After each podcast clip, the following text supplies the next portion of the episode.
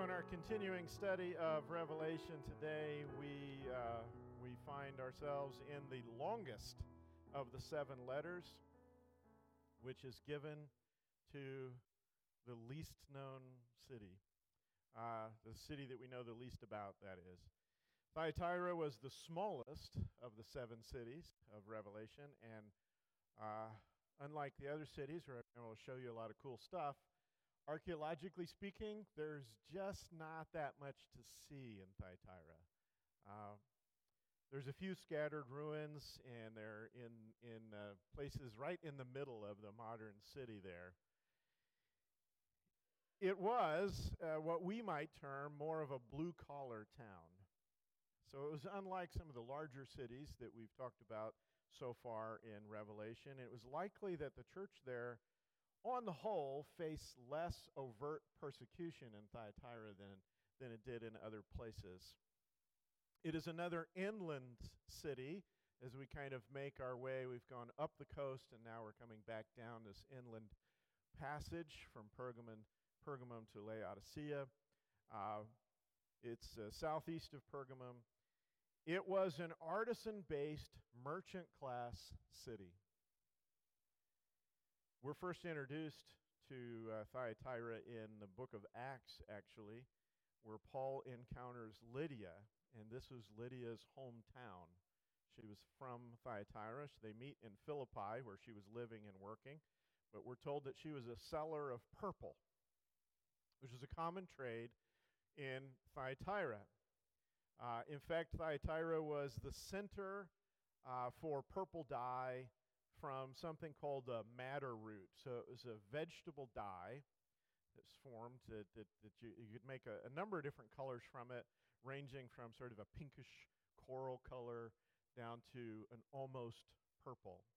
Now, as you probably know, purple dyed cloth was uh, uh, for the wealthy. It was very hard to make, very difficult to get. Most of this purple cloth was made from a, uh, the dye was made from a sea snail.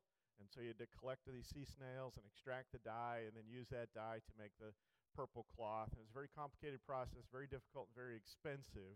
And so purple cloth was extremely valuable. What the people of Thyatira did by coming up with uh, this uh, madder root purple is they, it's essentially the knockoff purple. It's, it's the Walmart version of Macy's purple, all right? And uh, they did very, very well with this because it was far less expensive to produce, and yet, uh, since they could, they could sell it for less than the regular purple cloth, but still much more than other cloth, uh, their profit margins were quite good, and they made a lot of uh, good money on purple cloth. And so it was a major industry in Thyatira, but it wasn't the only one.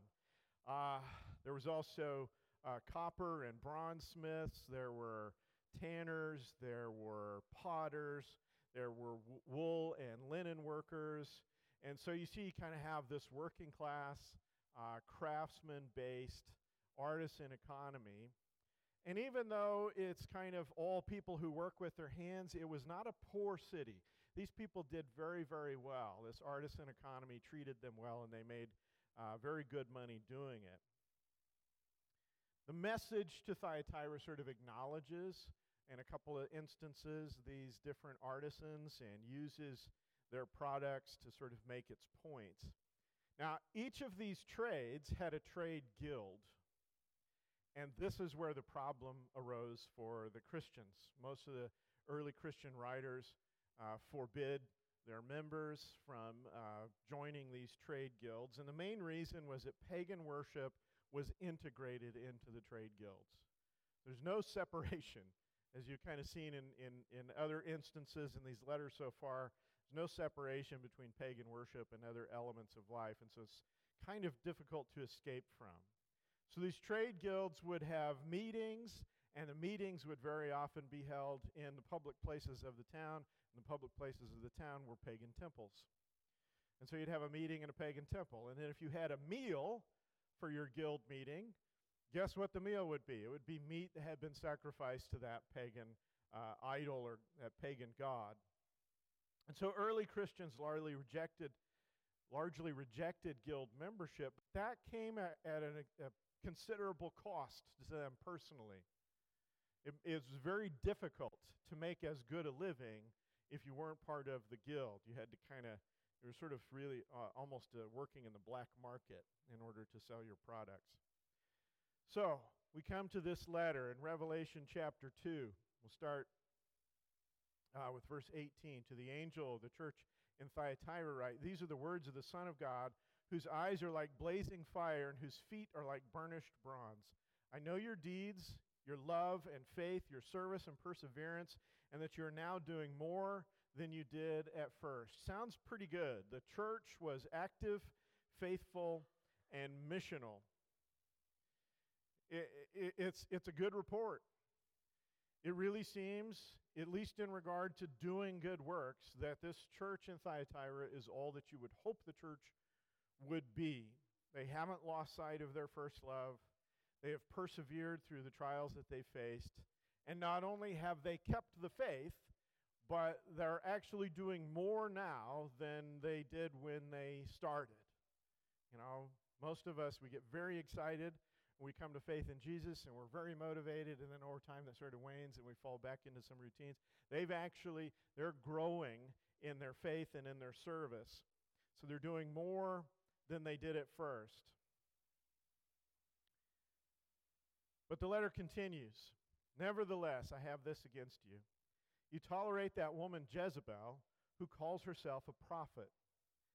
By her teaching, she misleads my servants into sexual immorality and the eating of food sacrificed to idols. I've given her time to repent of her immorality, but she is unwilling. So I will cast her on a bed of suffering, and I will make those who commit adultery with her suffer intensely unless they repent of her ways. I will strike her children dead. Then all the churches will know that I am he who searches hearts and minds, and I will repay each of you according to your deeds. Sounds quite serious. The failure at Thyatira is in their tolerance of heresy. This heresy exists in the church, it's being taught there. Some have been taken in by it, but not all of them. Maybe even not the majority of them, because this church is still doing a lot of good. But this heresy is being taught, and even by those who are not taken in by it, it's being tolerated, being allowed. It's not entirely clear what she's teaching, but we can take from the context is, again, some form of syncretism. We're going to blend together Christianity with sort of these other pagan traditions.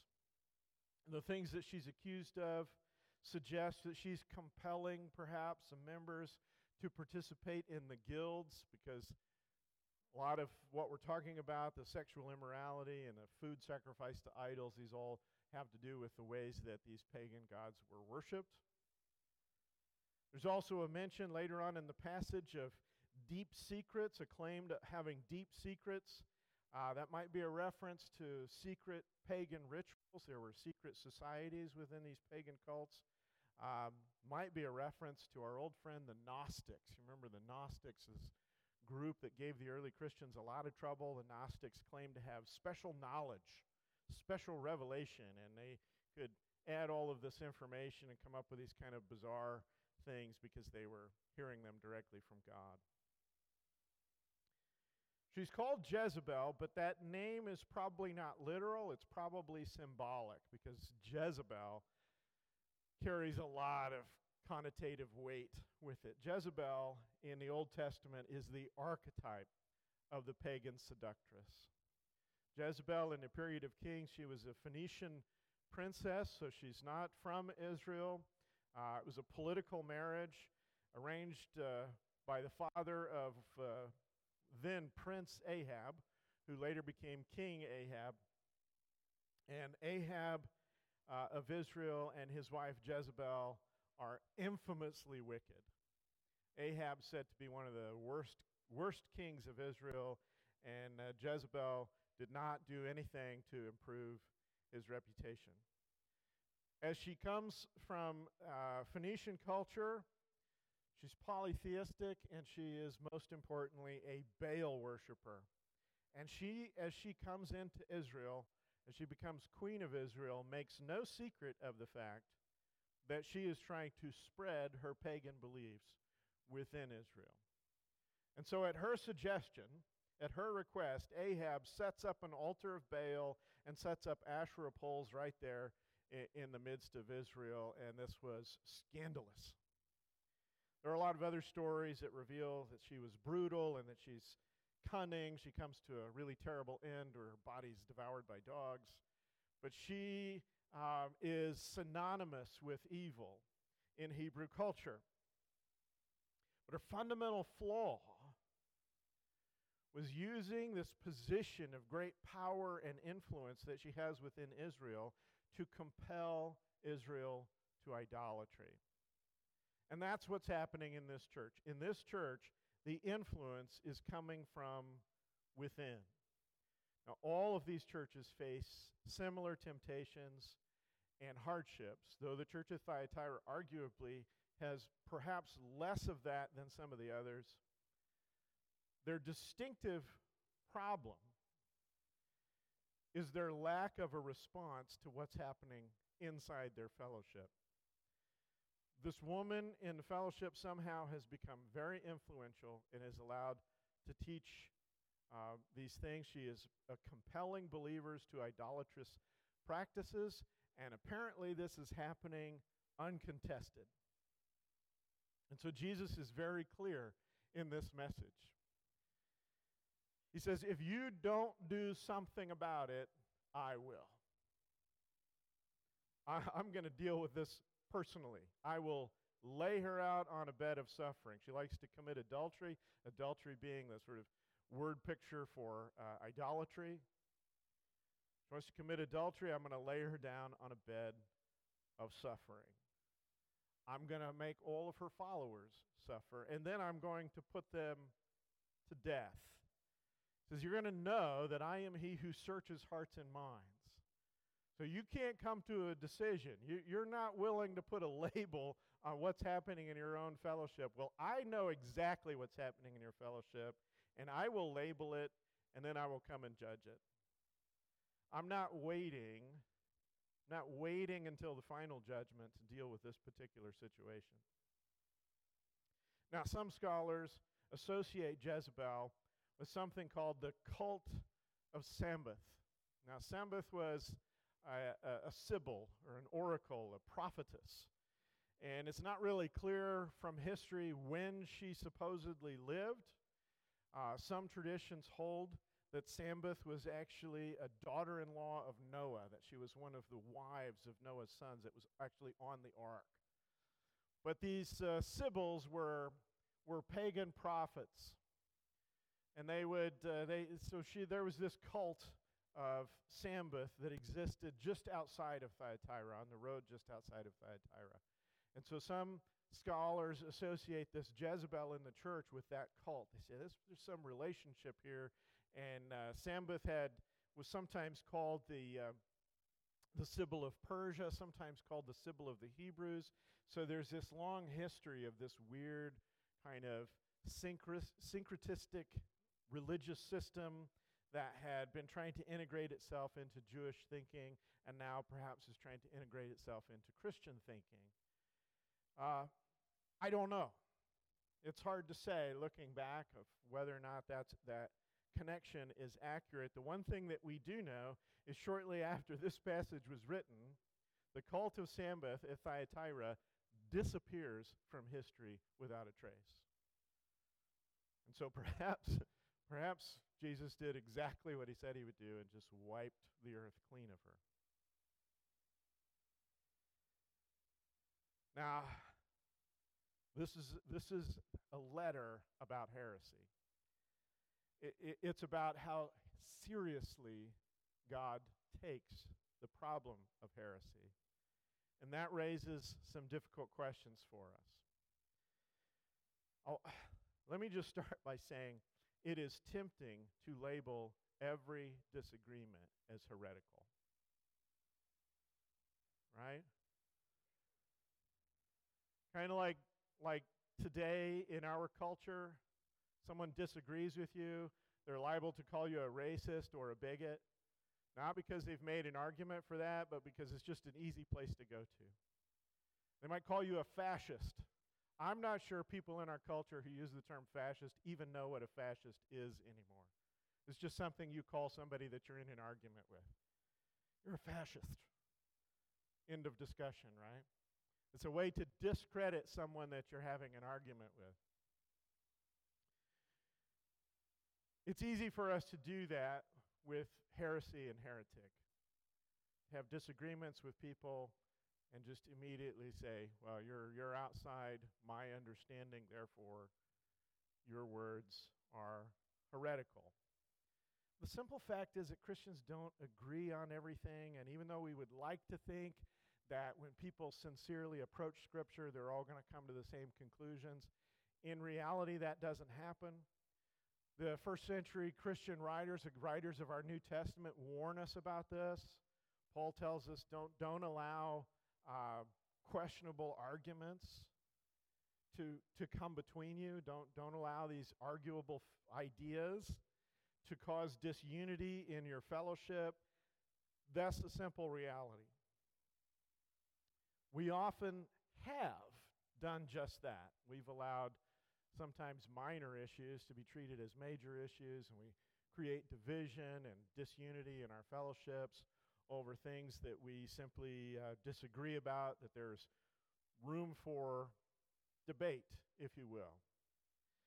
But if, in fact, we have been dogmatic about these issues in the past, I would suggest to you that in a lot of ways, the pendulum has swung to the opposite extreme, where we're sort of disinclined to question any theology that's presented to us in any setting.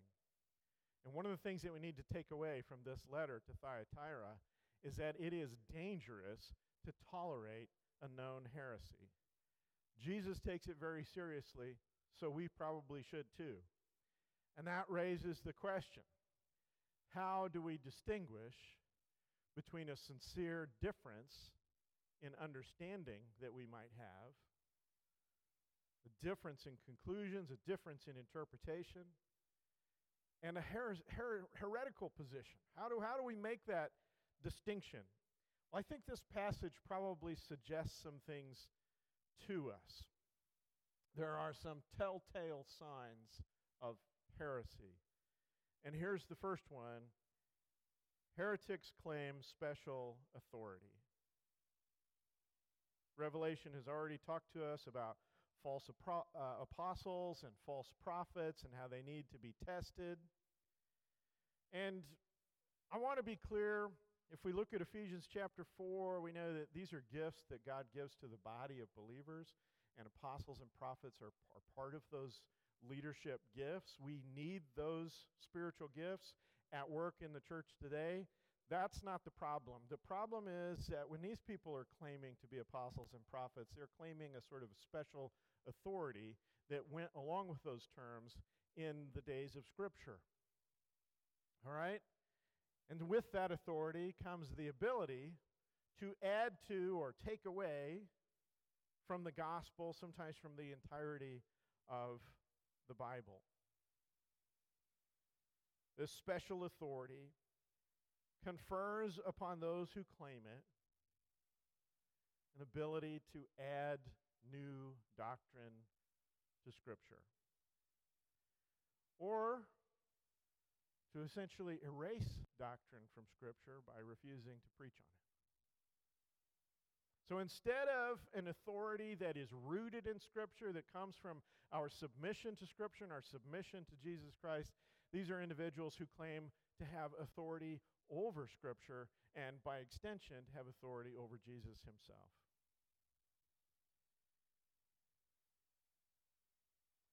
Another telltale sign of heresy is secret knowledge the Gnostics claimed insight into secret things, special knowledge that went beyond anything that you could read or understand from, from the teachings of Jesus or the teachings of the apostles. And they caused a lot of trouble for early Christianity. But this heresy has never completely left the church. And we hear about it today Uh, you got to be really careful, like on Christian radio, they're always talking about this stuff. There's a Bible code. Bible code that if you, if you break the code, then you're going to learn all these secrets from Scripture. They're going to come pouring out. There are these obscure doctrines that are revealed by these things that we've come to understand. There are these secret strategies that are going to unlock your prayer life and make you powerful. This is all a claim to secret knowledge. And then there's scriptural acrobatics. And this honestly can take a lot of different forms. Uh, sometimes what we do is we take disparate pieces of Scripture, take this verse from over here and this verse from over here, and we tie them together and we force them like, like wet clay and make a single passage out of disparate passages and say, well, putting these two things together, it proves my new idea. Sometimes it's about disregarding the context, the audience, and the intent behind a piece of Scripture in order to make that scripture say something that it doesn't actually say. And right now, if you are on social media, this is in social media all the time. Constantly encountering stuff on social media that are, that are verses from Scripture taken completely out of their context to make a point that they were never intended to make. We could all have full time jobs just policing social media over the, all the misuse of Scripture. So be careful when you're out there. Or it could be that we reject some new understanding that a deeper study of Scripture might reveal to us. If you have never changed a position, if you just uh, came into the church, learned what you learned, and have never changed a position on anything based on your study of Scripture, you're not studying very hard. I, have changed a lot of things over the years. I've come, in fact, in fact, there's some sermons that I regret preaching. I've come to a different understanding go, oh, yeah, that, that, that wasn't very good. Why? Well, because the more we understand about context, the more we understand about culture, the more we understand about languages, Greek and Hebrew and Aramaic, and how all of these things came to be, sometimes we arrive at a new understanding. And sometimes, regardless of how much depth, how much study we can do, people don't want to hear it. They want to believe what they've always believed and don't confuse me with the facts. That's scriptural acrobatics as well. Sometimes it's about twisting language. Our culture is really good at this. We'll just define words differently than they've ever been defined, and that way, when we read the scriptures, they'll mean something completely different. Uh, we'll twist the language, we'll twist the context, we'll twist the translation in order to make a passage say virtually the opposite of what it actually says.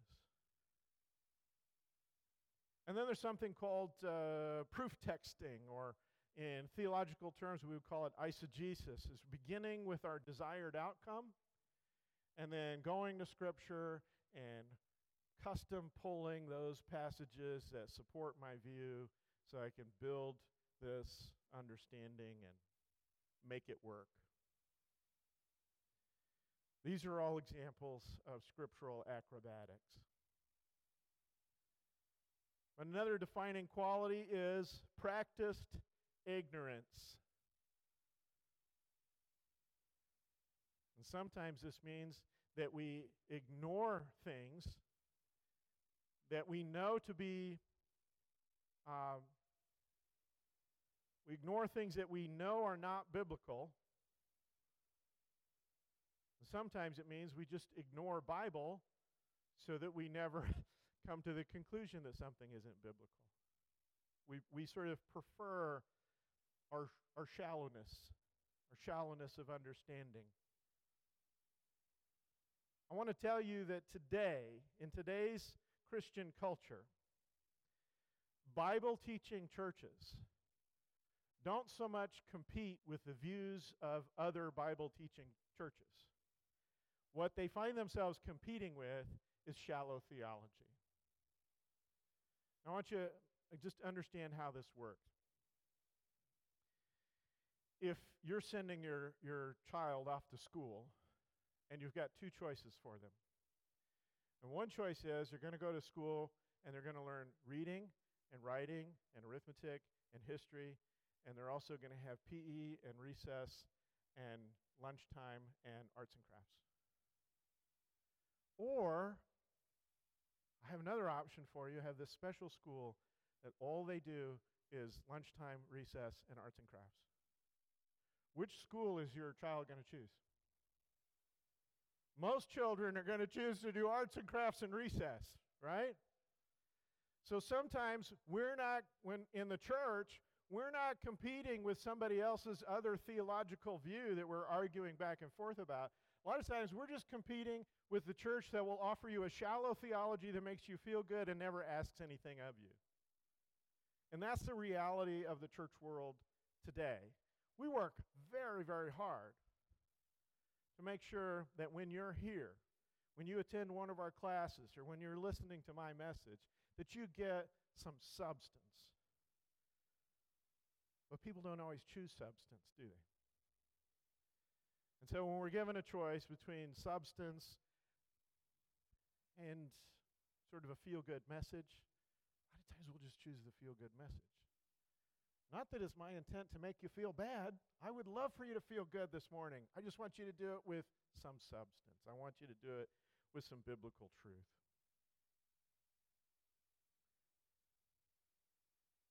Here's the other thing I need you to understand.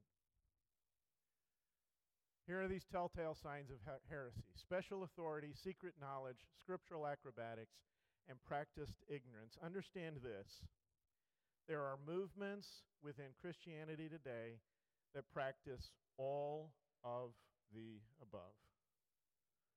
There are movements right now in our Christian world that do all of these things, and do we call them out? Not really. Oh, some people have made an effort to. But on the whole, the Christian world has taken this approach that says, well, we, we don't want to be judgmental. And we don't want to put God in a box. And some of the things that these idiots say makes me feel good, so I don't really kind of want to completely dismiss it. Not only do we welcome or ignore the heresy that sometimes arises within the church, within the broader Christian community. We see their outward success, and we'll even sometimes mimic their style. We will sing their songs, we'll read their books, and especially online, we will repeat all their quotes. In effect, we end up tacitly endorsing heretical movements to the onlooking world. Well, understand this Jesus brings special judgment against false teachers. False teaching is very, very serious business. Scripture's clear. If you look at James 3, teachers are going to be held to a higher standard. Believe me, I think about that a lot. teachers are going to be held to a higher standard because they're responsible for the truth. They're responsible for the truth that people hear. They're responsible for the amplified influence that they possess. And I think, I, I, have to say that I think the, the Christian world today will be held responsible not only for its false teaching, but for some of the shallow teaching that we've done that allows false teaching to persist. We say, our phrase is, there's a special place in hell there's a special place in hell for false teachers. Jesus says it this way so I'm going to bring down suffering and I'm going to make an example of these people. If we tolerate their heresy, if we shrug it off, I think part of that judgment falls on us. And so Revelation continues in verse 24. Now I say to the rest of you in Thyatira, you who do not hold to her teaching and have not learned Satan's so called deep secrets, I will not impose any other burden on you except to hold on to what you have until I come. Now, remember that encouragement in Revelation is not the kind of encouragement that we're accustomed to. We read that passage and we think, whew, ah, we got off. that is a good thing, right? I'm not going to expect any, I'm not going to burden you with anything else. That's the kind of encouragement that we're accustomed to. Make it easier for me. That is not intended as encouragement in this letter. It is quite the opposite. It's basically Jesus saying, because of this heresy in your midst, this is all that you're going to be able to accomplish. You're going to be limited by this. Those, uh, uh, those heresies throttle the church's mission. There are some people in this church who are completely innocent, but the very presence of heresy in the church limits their capacity to be further involved in the mission of Jesus. I understand there are lots of things that churches do in order to fulfill the mission. And there are so many things that we are working so hard on right now. But even if those things that we're working so hard on, even if all of that effort comes to fruition, even if it's blessed, we understand it is not us, it is God who did it. Now, I, I, I want to be clear. We're not working extra hard right now because we think the future is dependent on what we do. We're working extra hard now because of the things that we see God doing. We're just trying to keep up. And keeping up with God has proven to be exhausting, right? Amen. You see, when a church's mission is blessed, it's because God is behind it. We aren't excited here because of the things that we are doing. We're excited because of the things that we believe God is doing. But even God seems to limit his expectation for the church wherever heresy is tolerated. Whether it's us chasing the latest unbiblical fad or if it's us holding to unbiblical traditions of the past, heresy ties us down. It's like an anchor, holds us back. It keeps us from, from fulfilling the mission. Now, I, again, I have to be clear I'm not talking about filling the room. There are plenty of false teachers who can fill a room. Some of the largest churches in this country are led by false teachers. Now, that doesn't mean that every large church is false and that every small church is somehow more biblical. That, that, that's not how that works. But understand that that shallow message appeals to a broader audience. It's not about filling the room as much as we would like to fill this room. The mission is making disciples. And the point here the point here is that you cannot make disciples and endorse falsehoods at the same time. It just doesn't work.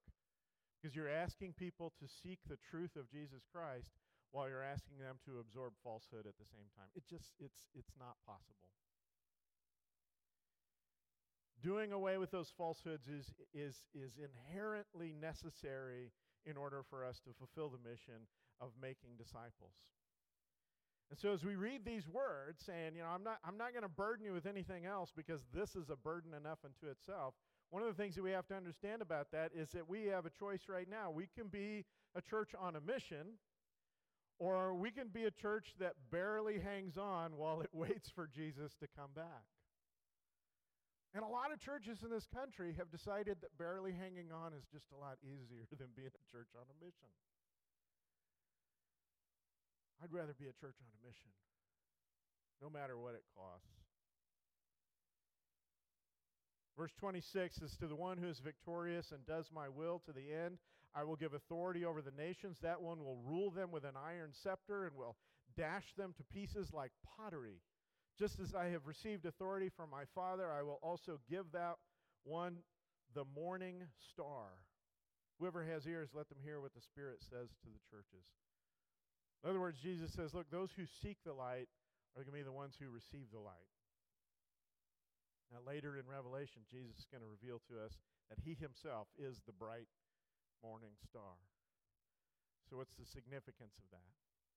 You seek the light, I'm going to give you the light, but not only am I going to give you the light, I'm going to give you myself. Just keep seeking the truth. No matter the cost, understand that if you're victorious in this, you'll receive not only the truth, not only the light, but you will receive me.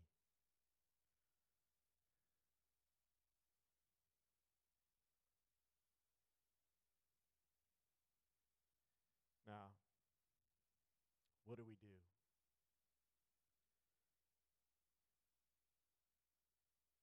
What do we do? If we take this passage literally, what it means is that we can tolerate the darkness or we can have the light, but we can't do both. And so much of the Christian world today, we're trying to have the world and love Jesus. We're trying to listen to false teachers and love Jesus. We're trying to be a part of religious tradition and love Jesus. Bringing these things together, truth and falsehood, and we're wondering why it never seems to work right. Maybe it's time for us to just be free. To be, be free of the deception, free of the falsehood, free of, free of the Jezebels of, of the world and, and within the church. Let it all go and be free to serve Jesus.